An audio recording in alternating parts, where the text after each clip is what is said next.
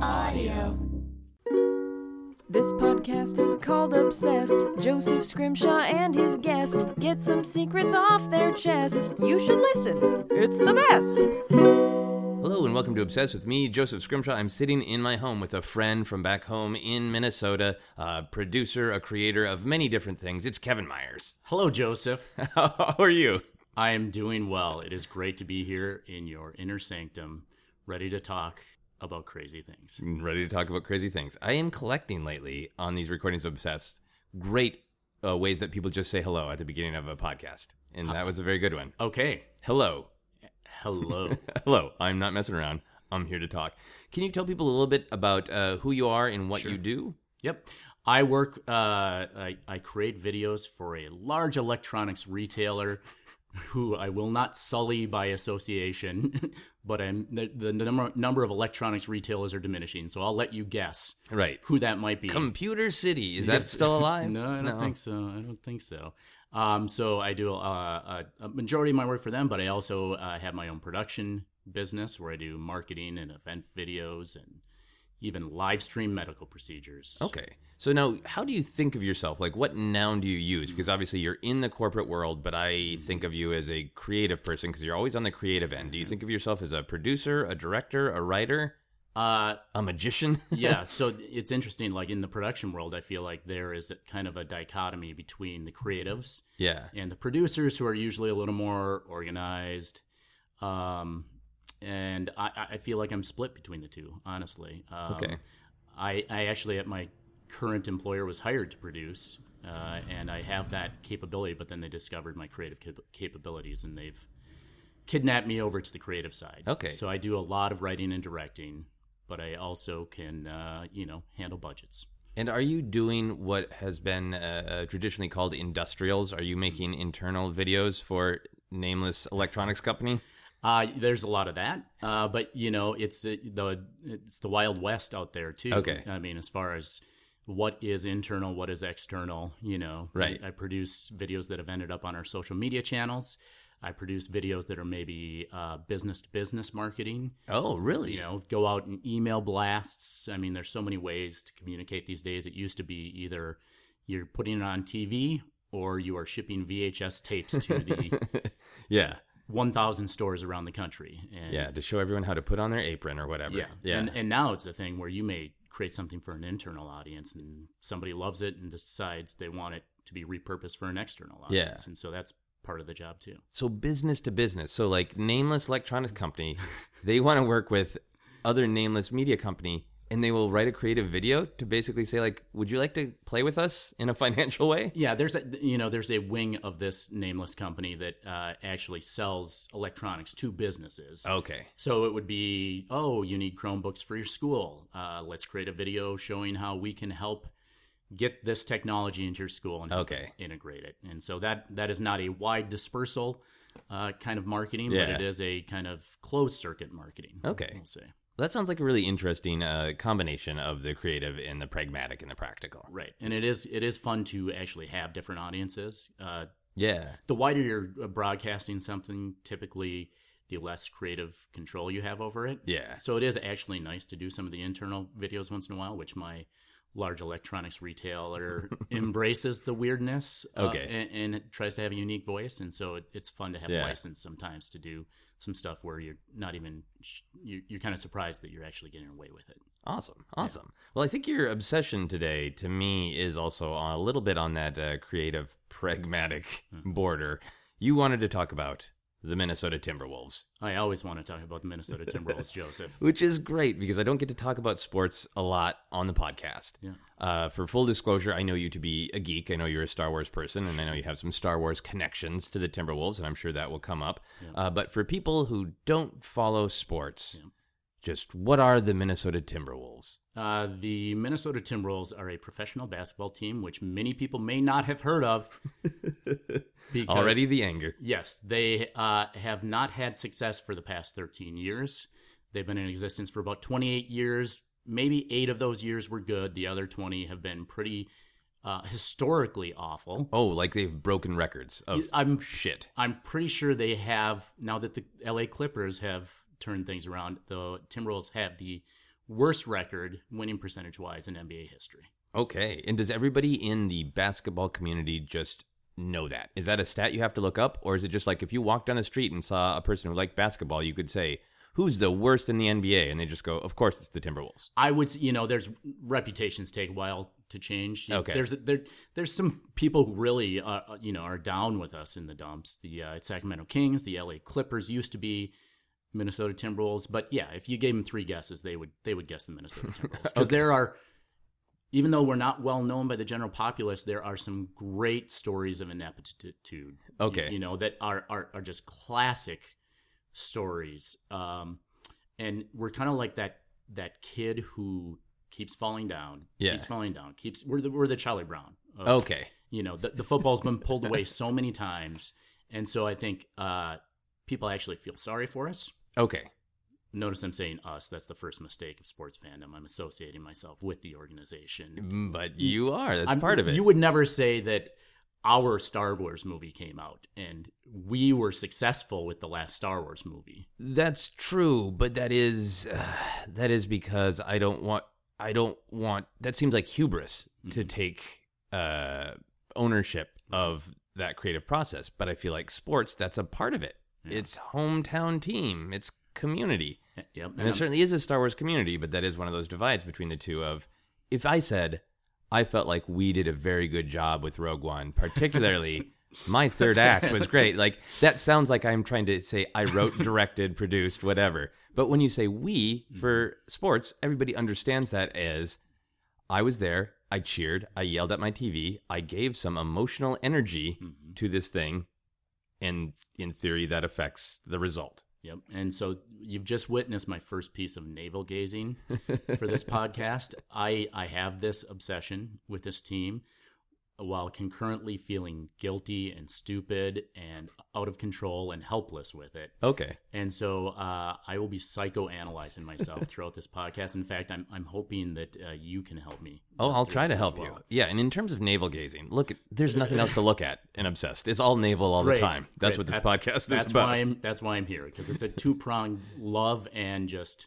staring into the abyss. Okay, well, let's go back to the love. Let's go back to the beginning. Sure. When young Kevin first fell in love with the Timberwolves, what was the moment where you got hooked, where you made that very, uh, what I think is a sports decision to say, I am going to be all in. I'm Mm-hmm. going to buy the things. I'm going to go to the games. I'm going to tell other humans I am a Timberwolf. Yeah, and I, I you know, I, I remember exactly what that was. Uh, it was June of 1993, Okay. the NBA draft. Um, up to that point, you know, Minnesota hadn't had a uh, basketball professional basketball team until 1989. Uh, I kind of was more of a New York Knicks fan. Um, and looking back at how I became a basketball fan, uh, I actually went to high school with uh, a guy who ended up in the NBA. Oh, Sam- wow. Sam Jacobson uh, was a year younger than me.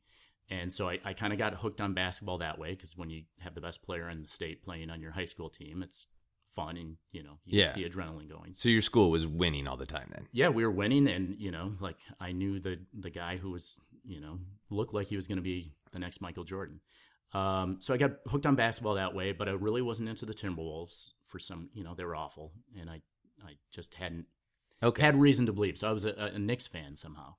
Um, and so then at the 1993 draft, uh, the Timberwolves selected a player named Isaiah J.R. Ryder, Okay. bad boy out of UNLV, right? He'd had some brushes with the law already before entering the league, but he got drafted and he didn't say, I'm going to turn this franchise around. He didn't say, I'm going to lead the NBA in scoring. He said, I'm entering the dunk contest and I'm going to win it. Okay. right? So he was speaking to teens. I'm a bad boy and I'm here to dunk. I'm here to dunk, and not even like I'm going to dunk on people, but I'm going to enter this competition. Even though I'm a rookie, even though I haven't played a single minute, I'm going to enter the dunk contest and I'm going to win that, which is one of those things where it was so specific, Yeah. uh, but also brazenly confident. Yeah. And, you know, like coming from Minnesotans, we don't talk, you know, Minnesotans don't talk that way, Right. right? We don't say, we're going to be the best at this, we're going to be the best at that. Right. So we quietly imply that we will be at the dunk contest. we are the best, We are the best, and we know that, and we'll tell you that with our eyes. But yeah. but we will not go on public. Okay. I need I need to clarify something for myself. is the dunk contest just a generic way to say I am going to beat you at the basketball, or is it a specific thing? Thank you for clarifying, Joseph. At All Star Weekend, uh, you know, when the All Star game happens in February, they have the game, but they also have other competitions like a three point shooting contest Okay. and a dunk contest. Uh, Michael Jordan famously won the dunk contest, I believe, several times. Okay. Uh, after Jordan, there was a little bit of a vacuum where there wasn't A dunk vacuum. th- there wasn't a great dunker, right?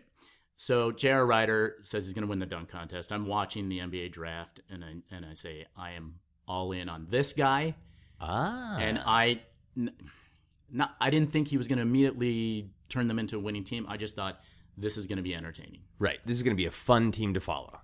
Fast forward to February of 1994, the All Star Game is actually in Minneapolis at the Target Center. Okay. First and only time that's happened. J.R. Ryder is in the dunk contest, and uh, he goes up against the other uh, best dunkers in the NBA. And uh, for his final dunk, he unleashes the East the East Bay Funk. Okay. Okay, this is he had a name for it already. Okay. Like So he was ju- he's just a great hype guy.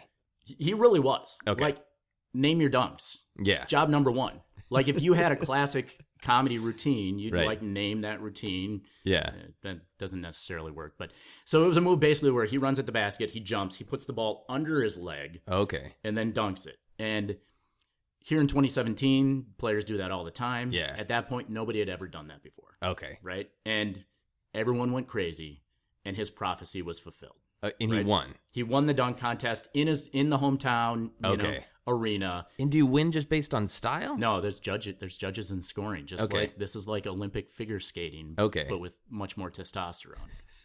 So he got points for putting a ball under his leg in midair. That's right. Okay. And he he got tens. I, I believe he went 10 10 10 on that, right? Okay, And so he destroyed the dunk contest. for a number of years it And was your talked heart. about. Yes, exactly. I cut out the Star Tribune newspaper picture of him doing that and put it up on the wall and I was in. And you know, at the time he wasn't even the best player on the team arguably. Uh, Christian Leitner, a beloved and hated member of Duke basketball uh, from the mid '90s, was the uh, the captain of the squad, but uh, he wasn't lovable. Um, but I was still in, and so I started. Uh, I started watching the team, and they lost Okay, And even then- with this even with even incredible with hype. the e- East Bay Funk, who knew that just being able to dunk didn't win you all the basketball games? You know, stylish dunking yeah, somehow, despite what some fans still think to this day, it isn't the be all and end all. the Harlem Globetrotters have never won the NBA, right? no, honestly, they're not even that good at dunking. Did- Did you know? That, like, they're not great dunkers. they're not. No, They're just they're too busy spinning. That's they right. do everything but play the game. they are fancy men. Uh, okay, so you started following because this great hype guy brought you in. Mm-hmm. Yep. The beautiful moment of doing exactly what he said he was going to in the hometown in the All Star the game. prophecy was true. Prophecy was fulfilled. And then you stuck with them even though they, kept were losing. terrible. Yeah, because you, you lie to yourself. Well, you don't lie to yourself. You, I think your first time becoming a fan of a team, you feel like I don't think you feel anything that came before that. It's like it started at the moment of your conception of being a fan. Right. You haven't seen what's come before. And as you know, as a teenager, I hadn't paid attention to the league as much as I, I do today. Um, but I, I believed, hey, they have an exciting dunker. They have Christian Leitner. He was on the dream team. Good stuff Okay. is going to happen. How could it not turn around? right. Okay. So, uh, how do you when you're watching? Mhm. and They're they're not doing well now. Right. Do you, as a fan, feel like you are contributing something on like an emotional, spiritual level by being a fan? I think I did think that. Okay. I've seen the statistics now, though, as far as like in the playoffs, home and away, playing playing in a playoff series. Yeah. a lot of people think, oh, if you're at home, you're gonna you're gonna win. If you're on the road, you're gonna lose. You get to game sevens, Yeah. and it doesn't make that much difference. Okay. Uh, when players are shooting free throws, fans love to stand up. Yeah. and wildly wave their arms beyond the basket and make as much noise as possible Seems very distracting. free throw shooting percentages are about the same on the road and at home. Okay. Even with booing, with like active. With wild swear, not not just- not just booing, Like- screaming unfathomable things at players that cross the bounds of proper humanity, Right. little to no effect. Okay. Everything you can throw at them doesn't matter. These are professionals, and so you know I've I have been invested for a long time, uh, but I've through the years kind of been, uh, you know, dissuaded as Okay. to the impact that I am having on the team. Right. Okay. So this is that uh, sort of creative, pragmatic border boundary that you have. That you have looked at the numbers, Yeah. just like you crunch numbers for Nameless Electronics Company, Right. and say this doesn't make sense on a numbers basis. Right. But your connection to the team is still emotional. Yeah, so what that translates into is I still show up at the games, but I don't fool myself into thinking that I should stand up and scream during free throws. Okay. I, I've become, uh, through the years, I've become very pragmatic with my use of energy okay. as it pertains to this obsession Yeah. because I've had to limit myself because I'm only one man and I can Right. only take so much. okay. So why the big question? Why do you remain loyal now after all these years? And ever since you you got on the Timberwolves train, they've never been amazing, right? They might Mm-hmm. They- have had some peaks and valleys, but one year. one one amazing year. They had one amazing year that, of course, ended poorly. uh, 2004, Kevin Garnett was the most valuable player in the league. Okay. Uh, they'd had seven or so seasons leading up to that where they were pretty good, but they always got eliminated in the first round of the playoffs. And then 2004, they made some risky trades that paid off in the short term to get more bad boys, Latrell Sprewell, Sam Cassell, um, and that finally gave Kevin Garnett the support he needed. And they had the best record in the NBA. Kevin Garnett won the MVP. Wow. They won their first playoff series for the first time. They won a second their second round playoff series against the Sacramento Kings in dramatic fashion, game 7 Okay. on Kevin Garnett's birthday. He put up one of the most monumental stat lines in playoff history in that game. It jumped up on the scorer's table afterwards, waved the towel. It was happening. Yeah. It was all happening. And that was the the playoff game. that was so the, they're- that was the second round playoff series, so they advanced to the Western Conference Finals against the hated Los Angeles Lakers okay. their second best player uh, during that first game against the Lakers got injured. Sam Cassell had a bad hip, and they fought valiantly, but of course, fate Yeah. sh- shot them down from the sky. Even even when it looked like the stars had aligned, Still. everything went bad, and that was the zenith. And the next year, they did not make the playoffs, right. and it's now been 13 years since they made the playoffs. And Kevin Garnett has to be retired now, He right? Just retired. Okay. Because wasn't he? This is uh, memories from growing up in Minnesota myself. Wasn't he like with the team the whole time? No, uh, 96 is when he was drafted. Ninety six. So and we- when did Timber? The, ni- I remember- 1989. Yeah, because I remember Yep. them starting. Yep. And, it so being a big that was deal. 89. And, you know, at that point, um, before Garnett, they, they had, uh, they had struggled. And seven years of futility seemed like forever. That's nothing. We're practicing. That is nothing. So they drafted Garnett. The next year they got Marbury. They made the playoffs uh, in Garnett's second year, and they went on a nice. You know, they had up, of course, ups and downs. Yeah. With more, you know, terrible luck and bad chances kept them from you know running uh, rising to the championship level. But Garnett was with the team uh, from '95 to 2007 uh, until y- the team basically gave up, Okay. traded him away, and they haven't been the same since. Oh, that's they terrible. did trade to bring him back to the team, Okay. and he played for one and a half seasons with them. But of course, the man who traded for him to come back to the team, Flip Saunders, his former coach, who became his coach again, This is so dramatic. Yes. This is such a soap opera. he died. Oh no. He died of cancer. So Flip convinces uh, the greatest player in team history to come back to the team to mentor the young rising talent they have. The Timberwolves finally get the first pick in the draft. Yeah. They draft Carl Anthony Towns, Garnett, a big man in the mold of Garnett. Garnett's going to be there to mentor him. Everything looks like it's lining up, and then Flip Saunders gets sick, and within like two months, passes away. And then does Kevin Garnett leave No. again? Kevin Garnett. Uh, Kevin Garnett sticks through that season. His former teammate Sam Mitchell uh, takes over as head coach with the sudden passing of Flip, and of course the team struggles, as they always do. I mean, losing your coach it literally happened uh, maybe a month before the season started Yeah. that Flip died, and so you, you know you're proceeding with a, a heavy heart through the Yeah. season, and you, your leader's not there, and You're trying to integrate things on the fly, and uh, and they they had a bad season. Um, and of course, heading so this is heading into last summer, the summer of 2016. Uh, they they part ways with Sam Mitchell. He wasn't a good coach. Uh, it, that creates a rift with Garnett because he's buddies with Mitchell. Okay. They hire the best coach on the market, Tom Thibodeau. Okay. Okay. It's a great It's like- name. Great name. I actually Exciting name. yes. Um, Should be a nickname in there. right. He was widely regarded as the best coach on the market. So it's Okay. like it never happens to the Timberwolves that the best available coach says, "I want to go coach the team that hasn't made the playoffs in 13 years." Okay. He wants to be the fixer. Tom the fixer Thibodeau. What Thib- was I think technically Thibodeau, his nickname Thibodeau. is Tibbs, which is the most confusing thing in the world. Like, why is your nickname pronounced different than your real name? Yeah. Um, but he was brought in, made president of basketball, so he not only is going to coach the team, but he's going to get to be general manager and choose which players. Did you say president of basketball? yes? Is that an actual is the title thing. or is that Isn't a, joke? Yeah, you can be president of anything, Joseph. You're president of Obsessed Podcasts. well, good. aren't I, you? that would suck if Yeah. I wasn't. So I think yeah, I think his title's president of basketball operations, and then he hires somebody else to be general manager. But it, basically, that's like Okay. hiring somebody else to do So a job. And there's some hope on the horizon.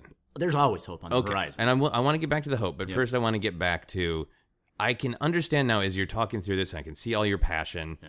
that there's a fun ride to go on, almost like you're watching a real life soap opera because it's a real drama of real people on and off the court. So I understand how you could get engaged, but why do you stay loyal to like I must continue to be a fan, and if I ever break the chain of my fanship, Yep. I then do not deserve the glory should it ever come. Is that why you stay loyal? Because then the glory would be false if you broke the chain? well, let's be honest. The glory would be false. Okay. Okay, it just Y- is. You nailed that.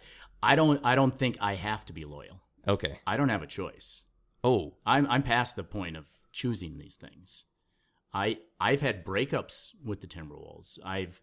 so I- you go back to them like a bad relationship. Yes. Oh, it's exactly like. that. Okay. I have withheld sex from the Timberwolves. okay.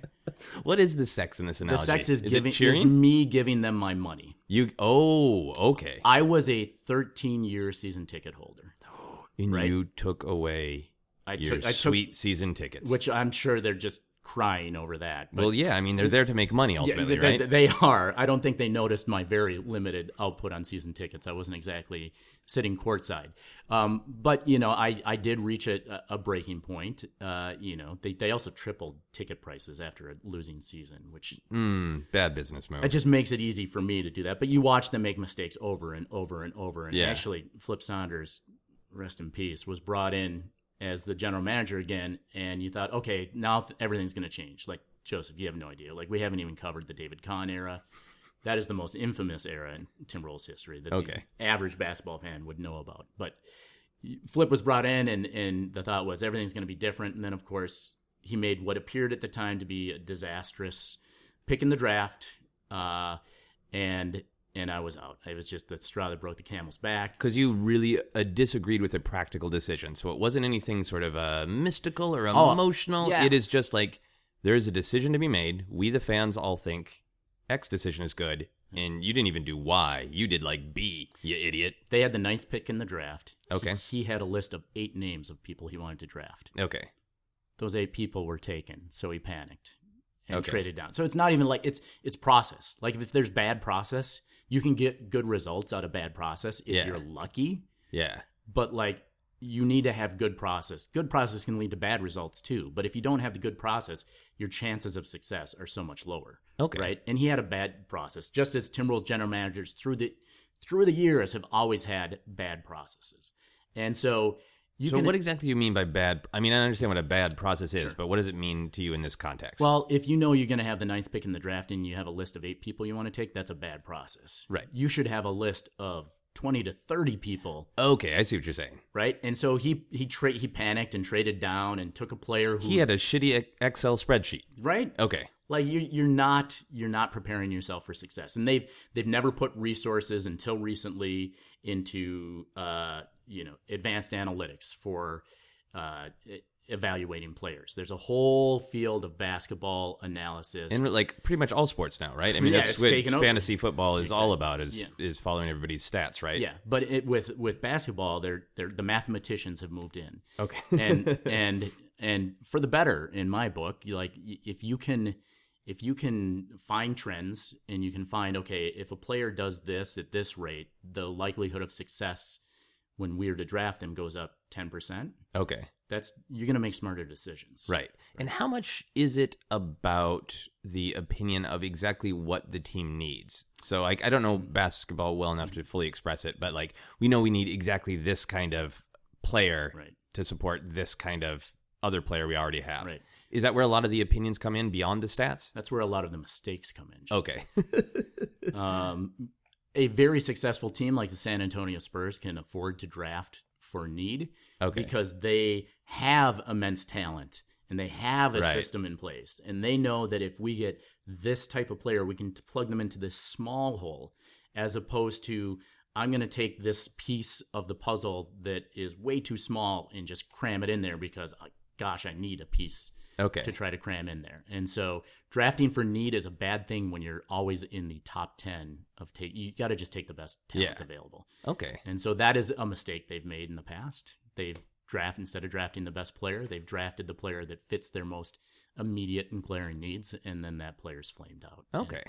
Well, so on this, a lot of your passion is about the the pick and the draft because you had brought that up when you when we were initially emailing about this, and I can tell as we're talking about it that that's that's what revoked your season tickets.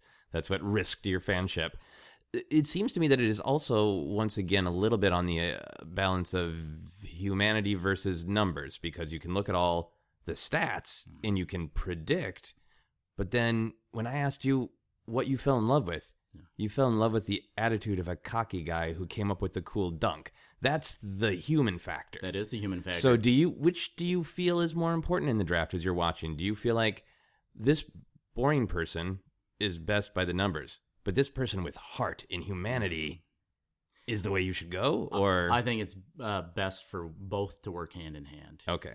sometimes the numbers will say one thing, uh, but the eye test will uh, disagree. Okay. Other times, the eye test will tell you this person looks amazing when they shake somebody on a crossover dribble and it looks beautiful. And then you look at the numbers and it shows, oh, that person looks beautiful doing that, but they only make the shot 32% of the time. Okay. So I I have veered wildly from this person says he's going to win the dunk contest to becoming a hardcore numbers person, and have since come back a little more to the middle and realized you know personality does need to be factored in to Yeah. some extent, and you the a, a scout's eye who's watched basketball for 30 years is going to see things maybe that the numbers don't see all the time. The Right. Scout's eye is also going to lie to him once in a while too. Right. So So you're just there- going to have confirmation bias. There's a middle path. Yeah. So since you are now really practiced at looking at stats and marrying them to human beings and their potential, do you do that outside of baseball or basketball? do you look at uh, other humans and say like, I think this stand up is going to do good based Mm. on his stats hmm. or like turn turn a performance you see into stats. Uh, well, you know, I worked at the Fox affiliate in Minneapolis for a long time. Yeah. and uh, the overnight ratings were a big part of my daily life. You know, they would come in and show how we did in the news the night before. and this is just the Fox channel, not This is associated with not Fox News. Fox News. That is the crazy uncle. I did not work for Fox News. Okay, Thank you. just wanted to thank you for clarify. getting that on the record, Joseph. if you had not corrected that, I would have not slept well tonight. Uh, yeah, I worked for uh, yeah, I worked for the local Fox affiliate, which uh, just to segue for a little bit, that really is like Fox News is the crazy uncle. Like Yeah. 20th Century Fox put out the Star Wars films, Yeah, right? Like right. they've done They're not- good things. they've done good things. Yeah, they're ruining Fox News is ruining even our love of actual foxes at this point with the association. Exactly. The crazy uncle is destroying the Thanksgiving dinner. Yeah. Right now. Uh, so you, but you worked on the affiliate. You, Yeah. and it was a numbers game there too, obviously. Yeah, and I had to I had to promote our news and promote uh 20 30 different things. And so uh you know, I'd be very calculating with what how many promos I would run for a certain thing Yeah. based on you know, what kind of revenue is that returning for us? What kind of numbers is it getting versus the competition? Is there room for growth or is this maxed out? And so Yeah. yeah, I've slowly become a Vulcan in that way.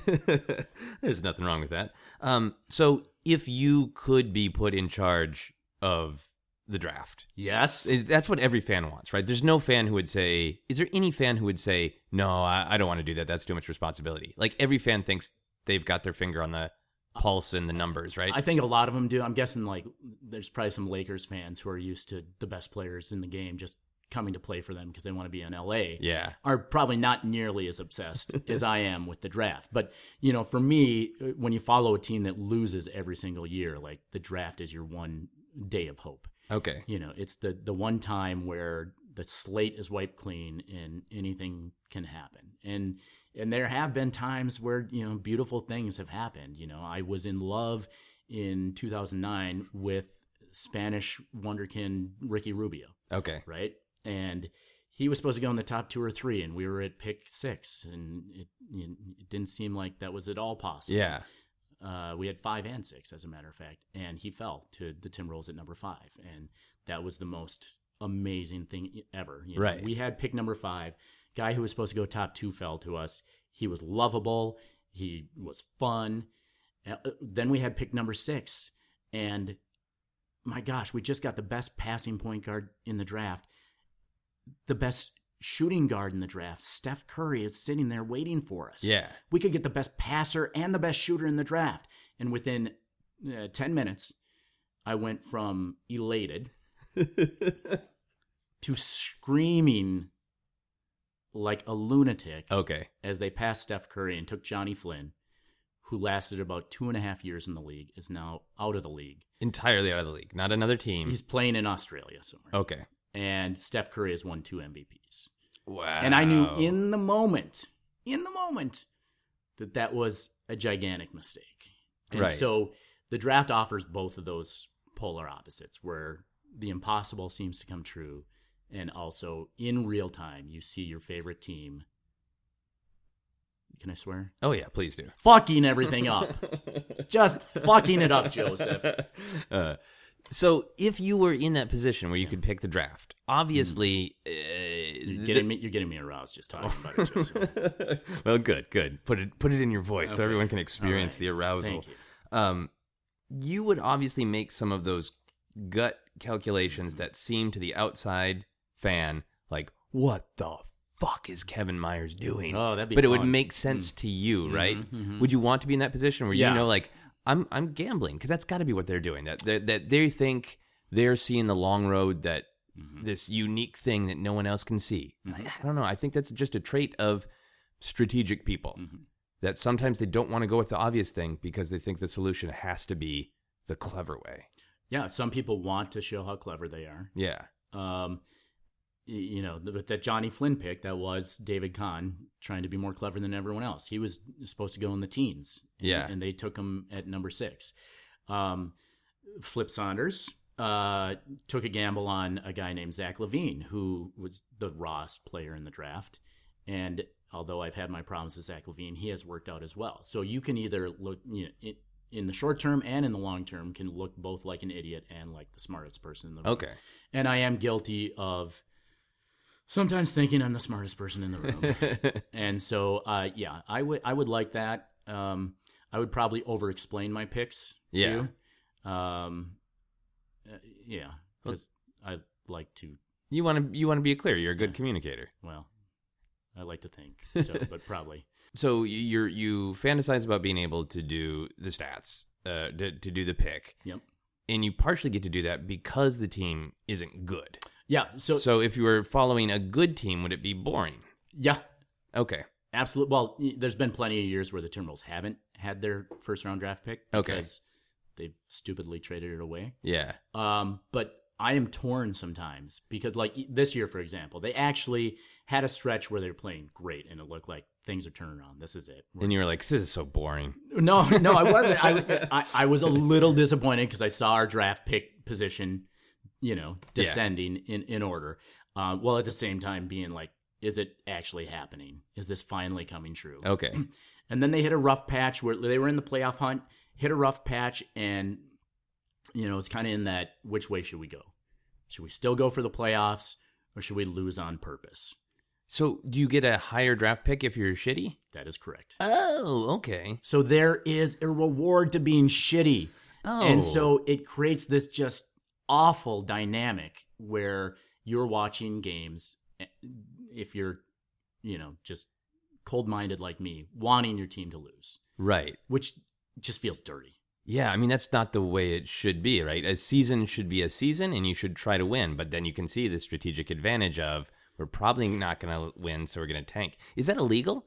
It- like in baseball, will the president of baseball arrest you if you tank a Uh, game on purpose? There's been a lot of, I mean, people want to change the rules, you know, to do it. The Timberwolves were actually part of the greatest tanking scandal of all time. Okay, uh, in 2006, I believe, if they didn't finish in a certain spot, if they had too good of a record, they were going to lose their draft pick. So Okay. the last game of the season, Mark Matson, who could not shoot the basketball, the game was close towards the end.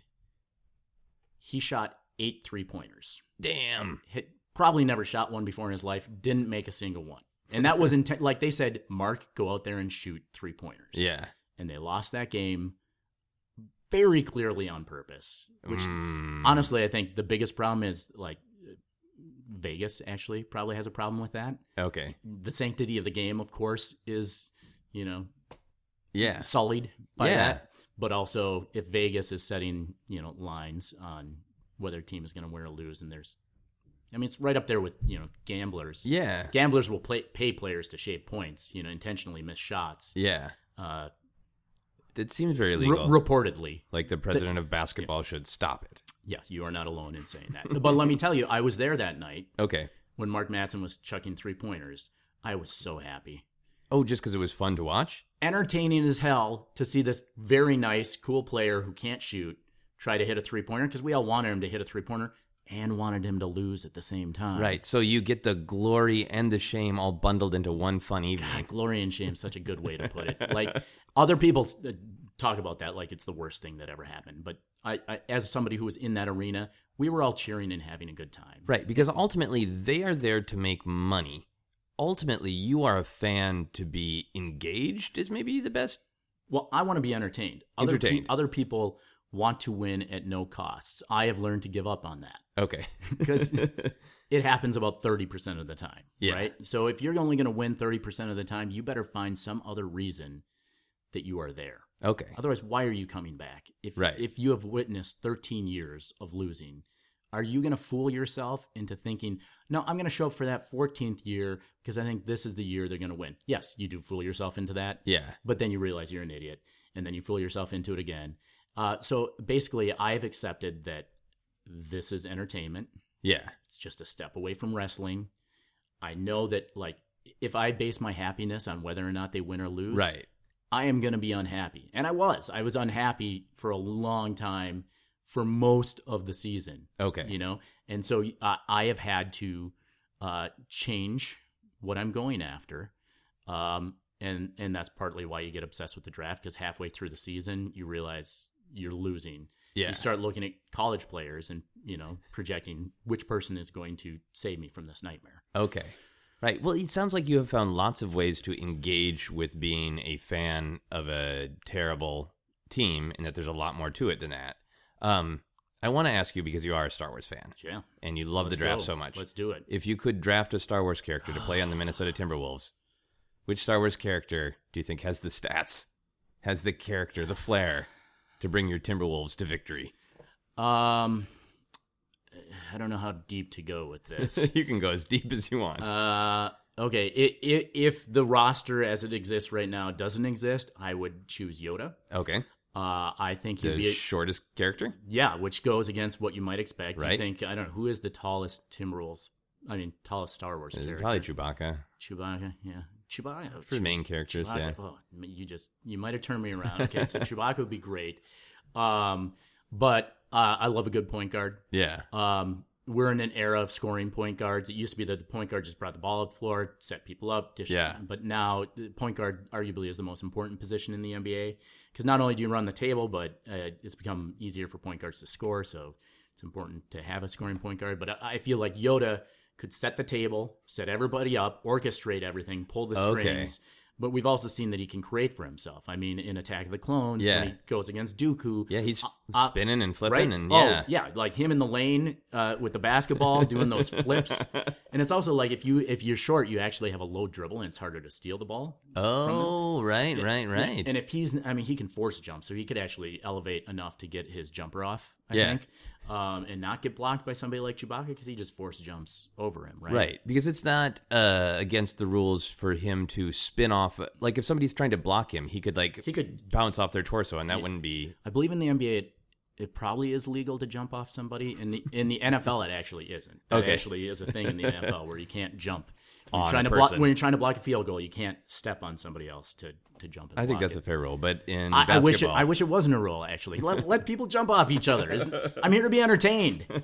Like, isn't that not going to be entertaining? Let's form human pyramids. Let's just let's do let's do Yeah. human ladders or you know. let's go for it. Yeah. So I I think Yoda would be great. Chewbacca, you're right. Chewbacca would be great. But I like Yoda. I like Yoda. I like the combination of the the short dribble and the high jump. Yeah. What more could you want? Anakin would probably be too emotional. I Oh yeah, I like the right kind of emotion in the basketball court. Uh, Anakin's exactly the kind of emotion I don't like in a no, it's basketball. Mm. too court. much negative energy. He'd give shitty interviews afterward. and he just freestyles. He he would just take the ball, Right. Not involve his teammates. I think Russell Westbrook is actually the Anakin Skywalker of the NBA.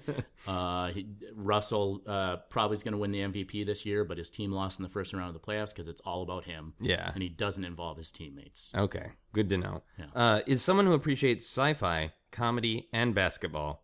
I have to ask: Mm. Is the movie Space Jam good? Um, what is good, Joseph? That answers my question. Y- you have you have to. Yeah, I mean, I try to contextualize things for what they're trying to do. Yeah. What is Space Jam trying to do? I, I mean, it's throwing basketball players out there with cartoon characters. Yeah. Um, have I watched it since it's been in the theaters? No. Um, did it play its role and do people still love it for what it is? Yeah. Yes. Therefore, I'm going to say, quote unquote, good movie. Fair enough. Hello, it's still me. It's still Joseph Scrimshaw. If you are a regular listener to Obsessed, you know that normally, right now, you should not be hearing me. Instead, you should be hearing my co producer, Sarah Meyer, interviewing random people on the streets of Los Angeles about this week's topic. We call that segment Vox Pops. Unfortunately, uh, Sarah has to take a couple of weeks off, so there will be no Vox Pops, no talking to people on the street segment. Instead, I will be talking to myself. I guess hopefully people are listening, so I'll be talking to listeners. Instead, I will be doing an ad. It won't be as entertaining as Vox Pops, but man, I'm going to try so hard to make it entertaining for you. Thanks. Here is ad. We're going to move on to our How Obsessed Are You questions. Oh, yeah. So these are questions I ask or variations of them of everybody. There are no wrong answers. It's just to get a sense of how different obsession levels work. Do you think about the Timberwolves every day? Oh, yeah. You have to. I probably uh, I think about the Timberwolves before I leave my house. Okay. Probably. Uh, August and September, the two months of the year where nothing is happening, maybe not. So nothing is happening. Not even the draft business No, is drafts bubbling. in, drafts in June, free agents in July, August. Pretty much nothing's happening. September, you're waiting for training camp to start in October, okay. and the t- and the Vikings football comes back in August, basically, and so that fills my cup for that brief respite, and it's probably good that I don't think about it for two months because it's unhealthy. and Yeah. I have a problem. So you break, and, and you're not as obsessive about uh, football. Not as obsessive about football, thank God. I, Okay. I feel bad enough about my how much energy I put into football to begin with. Right. Who wants to watch something where you can't jump on the other players? Oh, Come on. it's wrong, sick and wrong, and also th- that that sport has a lot of baggage. That Yeah, and you don't feel like uh, basketball has as much of it. no, no, not. I mean, I don't think uh, they've been hiding medical scandals for decades. So yeah. Yeah, yeah. I mean, certainly from the outside, not being a huge sports fan, basketball seems like it retains a little bit more of a, a spirit of fun. it is the jazz of you know to use a terrible analogy. That, Okay. that's been around forever, but it is it is the the the jazz of sports where you have players soloing, you, but really you're working together and you're improvising. Yeah. Uh, you do run set plays, but a lot of it is just improvising off of the situation. Okay. Uh, versus football, where it's We plan exactly where we're gonna go three, and what we're gonna three do. seconds of violence and then 45 seconds of standing around and then three seconds of violence Yeah.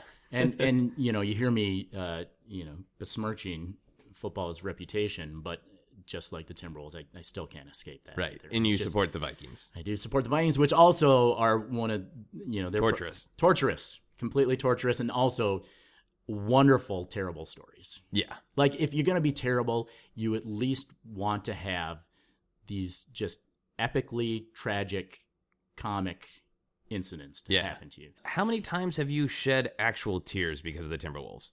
Oh God. uh, well, let's contextualize this first. I shed tears less than once a year, Okay. right? Do Uh, you document it so you know?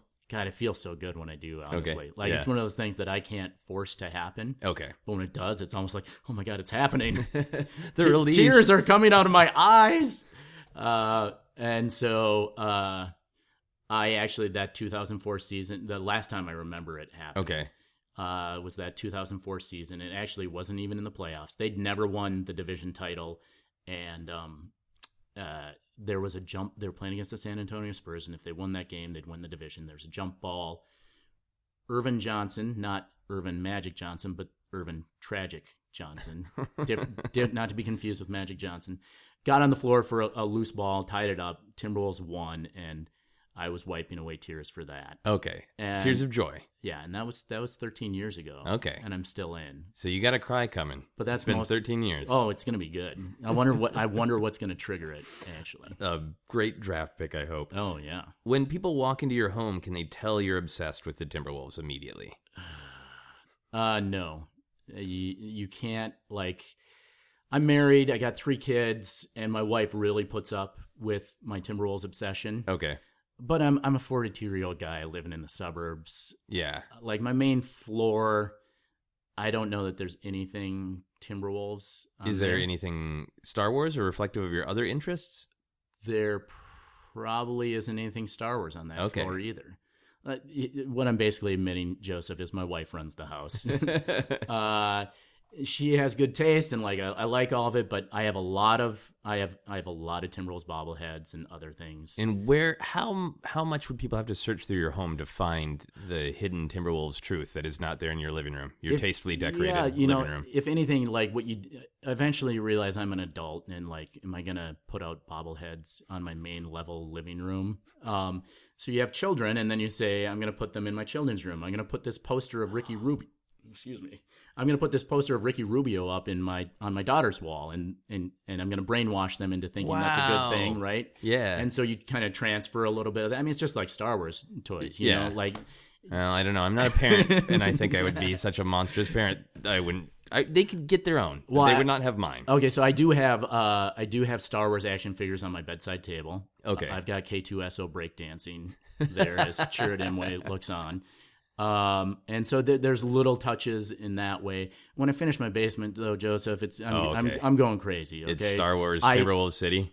I've been collecting enough things. I'm going to make a giant work of art of all of my. I can't wear jerseys anymore. Like there, there's some grown men still do wear sports jerseys, but at some Okay. point I realized like All right. these men are younger than me.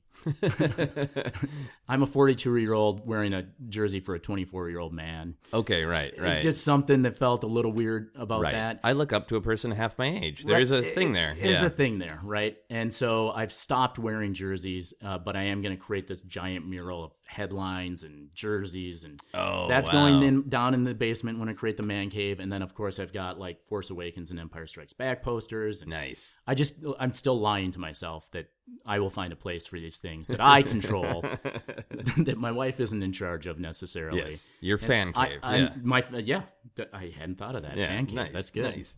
Uh, would you get a tattoo that said Timberwolves forever, no matter what?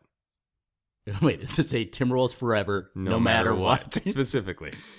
uh, well, I do have three tattoos. Oh, you do. I- Okay. I, do. So I am open to that You're concept. open to tattoos. Do you have any sports tattoos? I don't have any sports tattoos. No. Uh, All Celtic. Uh, Not the no- Celtics, No, but- no, no, no.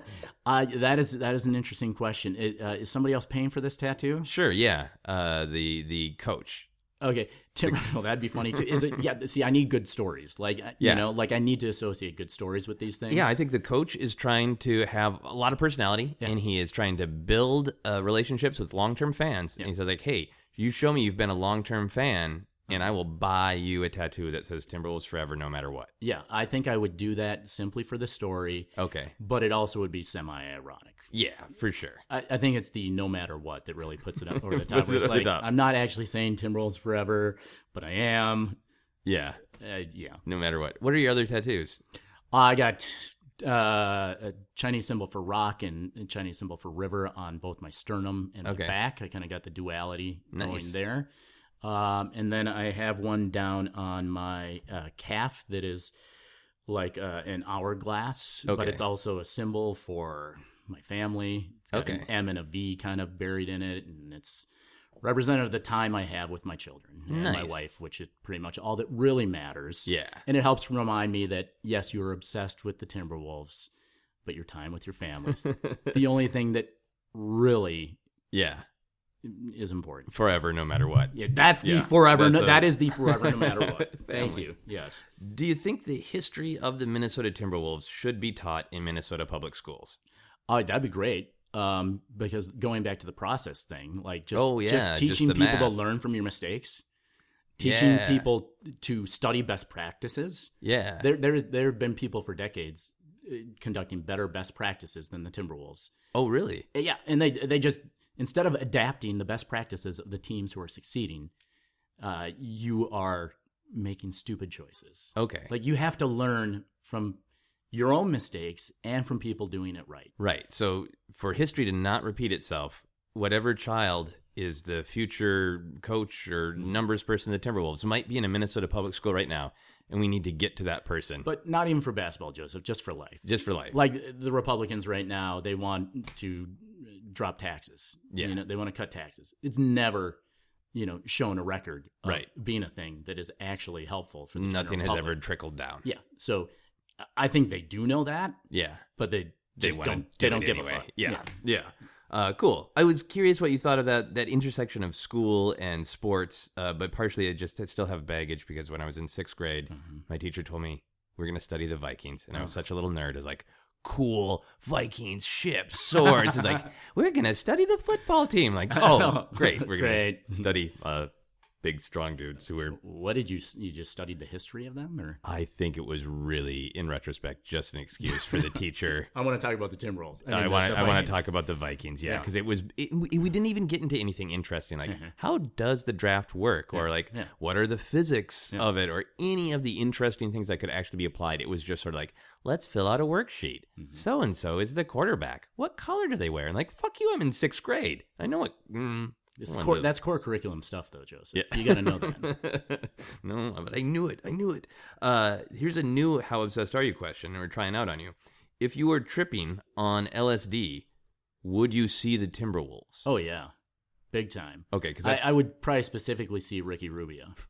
Like, okay, I, I'm I'm uh, uh, to be clear, I'm, a- I'm a very happily married man. yeah, Generally heterosexual feelings, but I also have this love relationship with Ricky Rubio. right. Everybody's a little bit on the spectrum Yeah. there. So, Yeah, uh, exactly. so y- there's a there's a, a a love and an adoration of him. So if you were tripping, you feel like you would see Yeah. You know, 'cause- multi-colored, splashy, strange Ricky Rubio. Yeah, he'd probably come talk to me and want to lead me on the trip in a friendly, adorable way because he he is uh, legitimately adorable. Okay. Some people have this like you know spirit god that would take him on an LSD trip. I Yeah. think Ricky would show up and and say, "Hey guys, let's go." Uh, he's Spanish. So Okay. I'm, I'm gonna do a really bad Spanish accent, but. Uh, come on, let's go. Let's go check out these great colors. and he'd probably be the player on the team most likely to do LSD. He's just Okay. an open-minded guy. He's, Okay. o- he's European. He's open to experiences. you know? Okay, good. Well, that's a great answer. Oh, that'll question will stick around then. Uh, if a bear was blocking you from watching the Timberwolves in the finals, would you Oh, try to get shit. around the bear to get into Target Center? I would fucking kill that bear. so you wouldn't even try to get around it. You would straight up murder the bear. I would probably be angry. I mean, if I had the tools and the implements. Yeah. I mean, get around the bear. Like, I honestly thought you were going to ask me if I'd kill the bear. Yeah, Okay. I'd just kill the bear. All right, you would truly become the Timberwolf, and you would fight the bear. Yeah. I generally like animals, and Yeah. boy, uh, that would literally drive me crazy, too. Like, Yeah. I would, I would, I would go insane if. Right, because you want to be entertained, and that's a part of the whole experience to be there But there's also in the the- room where it happens, in the arena where it happens. There's FOMO. There's a big FOMO. Uh, oh, right. like especially like I stopped having season tickets, right? And so I I watch a lot more of the games on TV, right? And I only went to four games last year. Okay. And I have this unhealthy love for Ricky Rubio, and he's been maligned because he doesn't score enough, even though that's not really what his talents ever were Yeah. purported to be. He's one of the best passers in the game. and they almost traded him. They almost made a terrible. They almost made another terrible decision this year and almost traded him away. Right? Would For- that have broken you? It, oh, pretty In bad. just pretty would you bad. have been done with the Timberwolves if they had? I uh, always say I'm going to be done with the Timberwolves, and then it never happened. Okay. So I'm not. I, I won't lie to you. Okay, Joseph. fair enough. But I would have been so mad. yeah. Okay. Um, and they didn't do it. And then r- right after that, Ricky started playing the best basketball of his career. Right. Okay, Like, they- nice, They, were like, "This is the nice. player that we, you know, like, how do you like me now? Yeah. You know, like, you happy you didn't trade me? He took some LSD, went on a vision quest, Mm-hmm. Yep. got his passing game down. Yep. And so I, uh, you know, I, I, I took some friends to a game, and uh, Ricky finally broke the franchise record for assists in a game. Wow. Right. And if I hadn't been there that night, I would have had that brief. Yes, I'm a loving father, but what am I doing with my life that I wasn't at Target Center? Right. Why was I putting my kids to bed, Joseph? I could have been watching Ricky Rubio. And that's happened before with other things where you know I'm You've missed that I- moment. I missed that moment Okay. and and so there is a big that is a big part of it of you know because you never watch a game the next day if you you know if you know how it ended Like, Oh, really? You don't? i don't almost Okay. almost nobody does Um, Right. the only the only way i do it is if i heard that something amazing happened and i wouldn't even watch the whole But then you game. can Like, get just- replays, right? Everywhere. you Even can. I know that, Yeah, and I'm a exactly. sports idiot. Uh, so you would take care of that bear one way or another. That's no, great. you, you bet Uh, final question for everyone in the uh, How Obsessed Are You section is if you could not watch the Timberwolves without you or someone you care about first being punched in the crotch, would you still watch the Timberwolves? it depends on how the season's going because i i have been trying to moderate Right. my time Right. and energy. Like I, you know, I have a full time job. I also run a side business. I have three daughters. I, I, I feel like I know that my obsession's out of control, Okay. and I know that I spend too much time on these things anyway. So when things got bad earlier this season, I honestly would let the game start, check in on Twitter to see how it was going, and then if it looked like there might be a good outcome, I would jump in because I was just I can't I can't do this again, right? So Right. I did moderate a little bit. When things are going well, though, yeah, you go ahead and punch me in the crotch all you want, Okay. like repeatedly. So you would take the, the crotch punch like season tickets. Like you would decide each season Oh, whether or not I'm punch- in right. for the crotch punch. It's been a while since I've been punched in the crotch. I don't, Yeah. it's probably worse than I remember. I think, you know, Is it's- this once per game? uh, you know, for you I'm gonna give once per season. Oh well, yeah, hell yeah. Oh god, yeah. Uh, but if you got into the finals, then it would be once per once game. per game for the yeah. because that seems appropriate to ramp it up. I would go once per game for the playoffs, even Okay. or like a, an important game that's going to decide whether you make the playoffs. Punch Yeah. away. Okay. Have Good. at I it. think- I'm done. I'm done having kids. I, I got the snip snip. So really, I just still need to be able to urinate. Okay. Well, I yeah, absolutely. You know, this isn't about uh, destroying No. your nether regions. Pain is temporary. This is just about a little This bit is of pain. I have It's a- pain. I have a high pain threshold. It's pain. So Yeah, because maybe I should even change the question to a flick. So you get that uh, that sensation where you think like, I think it's gonna hurt, but I'm not sure. Oh It's more about the fear. yeah, pain's whatever. Oh, okay. That's a good perspective of a sports fan. Yeah. I can handle pain. Can you make a noise to sum up your obsession with the Timberwolves? Why? Yes. Oh my God. No. Why am I doing this? Oh, I love this. Okay. So all a range of emotions, a rainbow of emotions that lead you back to the why am I doing this, but I can't stop. It's all in there. Like I said before, like I, I'm not a very emotional guy necessarily. Like, Yeah. I don't cry a lot, but I, uh, uh, I I actually wonder if I do it because I like feeling the feelings. Oh, right. Is this a way to access emotion? Yeah, you know, a lot of men like that. You know, sports is the only way that they can properly exhibit emotions. Right. And I, I wouldn't say I choose it because of that, but I'm guessing it feels good. Yeah. You know, like you know, you're just going through your day a lot of the time, just trying to make it through. And you know, I feel love for my children Yeah. and my wife, but I don't necessarily uh, have the highs and lows. Of, Right. Of dramatic, I won something, or oh, tragedy has befallen me. Right. know? And you have any uh, sort of cultural constraint, societal constraint removed because you're supposed to have. You're supposed to. It's weird if you're just a you're- sports robot. You're like, my team lost. Oh, well. Now a sandwich, right? You're supposed to flip out. There aren't many sports robots out there, are there? like, who is that person? Yeah, I have no idea. Um, so I rate people's obsession on a scale of one to seven, uh, one being the lowest and seven being the highest. Uh, I'm going to rate you out of Rick Rubio's Ricky Yeah, Ricky Rubio. Ricky Rubio Right. out of Ricky Rubio. Oh, you're wearing the Ricky Rubio shirt. Yeah, that's right. Uh, Ricky Rubio. Let's see how many Ricky Rubios obsessed you are. Now you are both telling me that you feel like your obsession has gone too far, but you have also pointed out a lot of the positives of it and what it gives to you. You have tattoos on your body to literally remind you not to get too obsessed. So uh, you're right on the edge. Uh, six, uh, yeah, at least six Ricky Rubios because Yeah. you personally feel it's a problem. Yeah, you can't go full seven because I am self-aware Yeah, to but some uh, extent. but maybe I would maybe creep it up a little bit from six. I'd maybe go six point five. Ricky yeah, Rubios? it would be interesting to see like if they actually started winning yeah, on a regular basis. Like in a way, I'm I'm, I, you know, I try to look for those silver linings, and the fact that they haven't been successful for 13 years. I remember 2004. I'd only been married for two years. Yeah. I didn't have any kids, and like you could go all in. it was all consuming Yeah. like and like to the point of like insanity you know uh, and and like if i was still experiencing that and trying to have a successful career and be a good father and a good husband Yeah, like it'd be a problem Right. It- when they start winning again it's gonna be a problem so that is another reason to support the answer of why you're why you're supporting a, a crappy team Right. or a team that has had some rough times, uh, because maybe you can't quite take it right And- if and- they're successful. exactly and, and i mean I, I can take it but like it, to what point do you say this is unhealthy Yeah, and I know I know I would have trouble controlling it. So Right. I, I guess that answers the obsession. I mean, if you have trouble controlling your obsession, then I, I guess it, you're pretty. yeah. I mean, that's the definition of obsession. Right. I'd say. But So you're kind of try to keep yourself at a at a six Ricky Rubios, six. Or, I, I, but you might tilt up. So You I don't can want to get to break seven it. Ricky Rubios. Okay. Honestly, like that that would be a problem. Okay, so we'll- we'll try to keep it at a nice, Thank you for healthy- keeping me at six. Honestly. six Ricky Rubios. Uh, is there anything you want to plug where people can find you on social media, any of Uh, that kind of stuff? Sure, I'm on Twitter at myfansanity.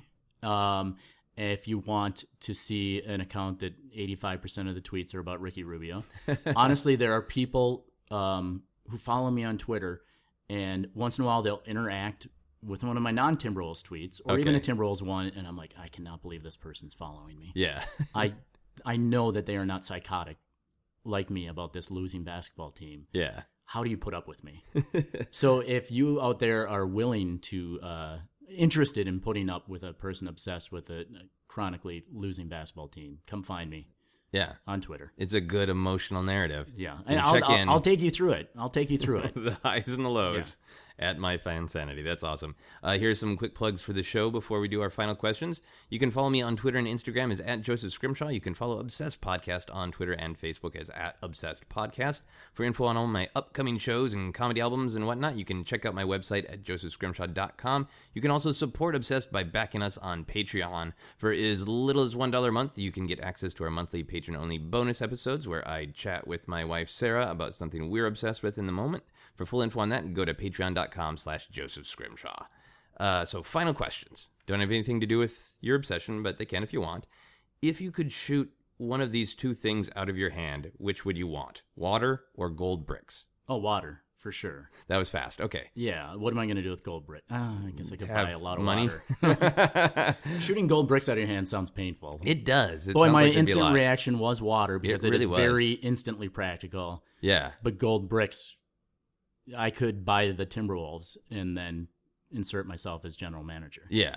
And then you wouldn't need to be as concerned about being too obsessed because it would be your one and only job to be obsessed as a profession. You'd still be there for I- family. if you can get a profession where you get to do what you're obsessed with like you have joseph yeah. that is the dream It is really nice to be able to channel the obsession into something uh, hopefully productive uh, that you can share with other people. Um, but water, i- i- did you say that immediately just because the gold bricks pain, or Mm-hmm. is it because you're like, hey, if I was ever in the desert, I'm set? i drink so much water like i can't Okay. believe how much water i drink I'm, Yeah. I, I'm, I must be chronically dehydrated or something You I brought sh- several water I bottles. showed up here with a packet of water because I'm getting on a plane soon and I know I couldn't bring it. But like first thing when I got off the plane here in LA, I went to the gas station and brought bought a pallet of water. A pallet. Of, so that was all your water. I, I assume that was from a shoot. I, I gave some of it out to my crew. because Okay. I'm charitable. okay. but that. you're like, I'm in LA. I need. I, I've learned like when I fly into a place, get water because you're in a hotel room. Like now they want you to spend five bucks on a bottle of water Yeah. and the thing. So I, I just buy a lot of water. Right. So if you could shoot it out of your own hand, you'd be set. Eh, Water would be great. If you could have anything named after you, what kind of thing would you want it to be? Like a, a newly discovered monkey, an invention, a planet,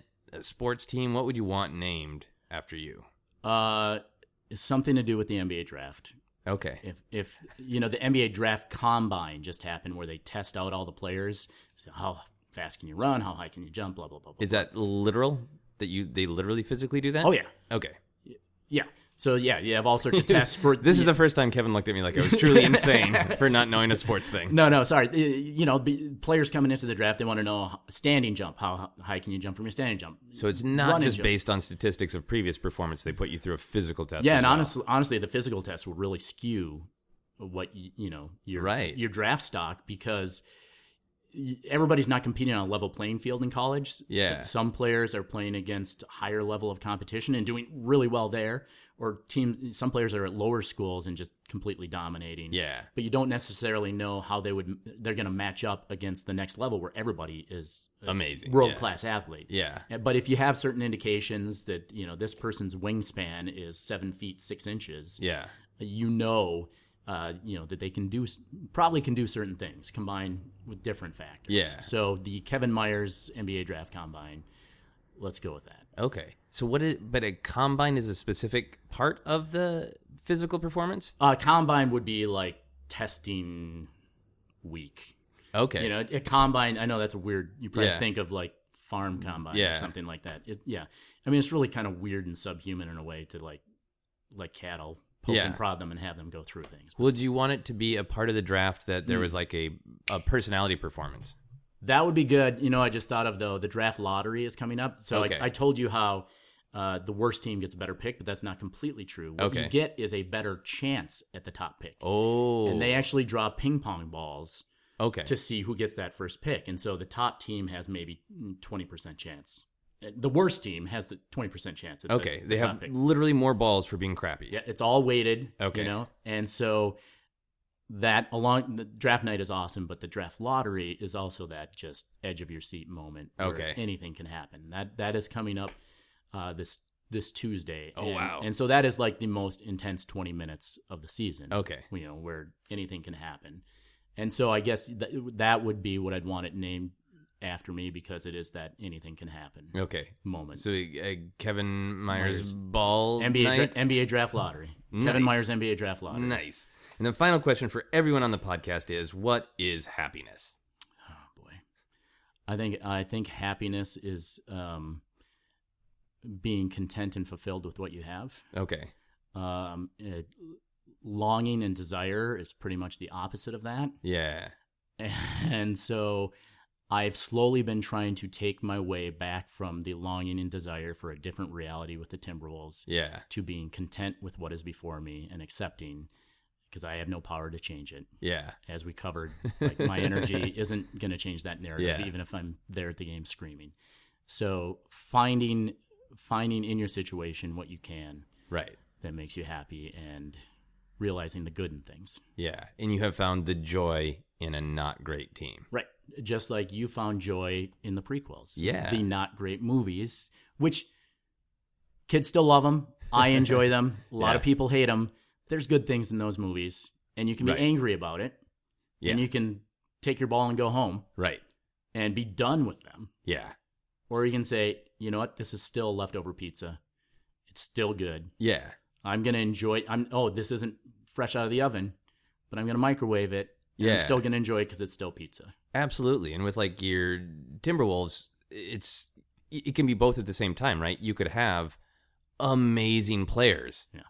in a shitty coach. So everybody looks at it and goes, "Ugh, "This team is terrible. That coach is making all the wrong decisions." Like, yeah, but it's terrible and great at the same time. So the whole package doesn't necessarily work for most people. Right. And, and that's I think that's ultimately the way I feel about the prequels is there is really good and really bad coexisting at the same time. Yeah. And if we can come to appreciate that in all things in life, that good and bad exist at the same time, I think that's healthier. Right. And to draw that analogy out a little bit, uh, Star Wars franchise is kind of like a team, you know, 1977, they won the championship, Yeah. right? And then everybody thought, uh, there's no way they'll repeat. Yeah. And Empire comes out, and not only do they repeat, but they do it in dramatic, amazing fashion. They destroy it and open up new Yeah, franchises and, and it's beat n- those. It Yeah, wasn't the it's- same as that last championship, but in ways it was different and better. Maybe because their team got injured and like they had to fight through it. Because it's Yeah. like a, it's a very different sensation between those two movies. And then Return of the Jedi maybe is like, uh, you know, you made the playoffs, you, you got there at the end, injuries got the best. of You You didn't win the championship, but hey, it was still, still ama- really good, still yeah. a great ride. Yeah. And then and then the prequels come and everybody said we're gonna win a championship again. It's coming back. Right. Championships are happening. And then you get there and they lay a giant turd maybe in the playoffs because they were cold shooting the ball and they just Yeah. weren't hitting shots and the coach was a little crazy and another player had a relationship problem, right? So a lot of people when Phantom Menace went out came out said they didn't win a championship. Yeah. Well, guess what? Like in sports, there's usually like 30 teams in a league. Every year, there's like a one in 30 chance of winning a championship. Yeah. And if you expect a championship every single time, Right. you're going to be disappointed 29 years out of the 30. Right. And so there is something like happiness is also about, about expectations and having realistic expectations Right. and not expecting this movie to change your this movie franchise to change your life every single time you see it. Right. It can't. It it can't. Like when Force Awakens came out, I went and saw it. Posted what I thought was a very spoiler-free review. Yeah. on it. Hey, great, loved it. Uh, loved the strong Ray being a strong female protagonist. Yeah. And I had somebody go on my Facebook uh, eh, uh, thread and say, "Great, you spoiled it for me. I was trying to go in clean. I said, what did I spoil? I didn't. I didn't want to know that there's a strong female protagonist. I, I wanted to experience th- this like when I was seven years old, going into the theater not knowing anything. Okay, you're not you're Wow. not seven years old anymore. Yeah. That's not the world we live in. I don't like spoilers at all. Yeah. But But that's not. how could you not know that there was a strong female protagonist? Yeah. you are on social media. Yeah. She is the main character. That person has unrealistic expectations. And Right. that person wanted a championship just like when they were a little boy. yeah. And they wanted that first time feeling something like that. Yeah. Like, I haven't had my first time really with the Timberwolves that that 1 kg year in 2004 Okay. when he al- they almost got that was kind of like that, but that was Yeah. more like a Return of the Jedi season, right? okay. So it's like if Return of the Jedi, I'm still waiting for A New Hope, but I also realized like, you know, like these things aren't going to change your life. No, no. I think that's great. So you have accepted happiness in the moment while still waiting for a new hope. And I'm waiting and waiting. Thank you so much for doing the podcast. It's been an honor. Thanks for having me, Joseph. Absolutely. This is great. That is our podcast. You've been listening to Obsessed. Joseph Scrimshaw and his guest shared some stories with the rest. Rate five stars if you're impressed. So I wanted to clarify I live in Los Angeles. I'm from Minnesota, where you live. Do I have this right that the LA Lakers used to be from Minnesota and they came to Los Angeles? Well, let me ask you this. If you were living in LA and you heard the name Lakers, what would your reaction be? They are really celebrating the three to four lakes we have in this giant metropolis. Or Laker is a slang for something, maybe? yeah, they started out in the 50s and they actually won championships in Minneapolis. They were the most successful franchise for the first 20, 30 years of the NBA's existence. Okay. in Minneapolis. I, uh, they probably won at least four or five, and they had the best player in the world, George Mikan, at the time. And then they decided they could make more money out in Los Angeles, so they came out here, and they to be actors. yeah, yeah, yeah. Uh, um, uh, but they actually uh, still hang those banners from the wins that they got in Minneapolis, Oh, really? which to me seems illegitimate. No, you know, I, I'm going to say as a transplant, I want to take my victories that I had in Minneapolis here with me to Los Angeles. So I'm going to cling to it I'm desperately. going to give those victories to you. Like if George Mikan was still on the Los Angeles Lakers, I'd say yes, you get to count those victories. Unfortunately, George Mikan is no longer with us. Uh, uh, ironically, uh, the Timberwolves, who have little to hang banners for, Yeah. they have their single Midwest Division championship hanging. They have a retired jersey for a player who died tragically, Mm. and then they have a banner that shows the Lakers championships that were won in Minneapolis, even though that franchise had nothing to do with the Timberwolves. Fair enough. Thanks for clearing that up. Yep.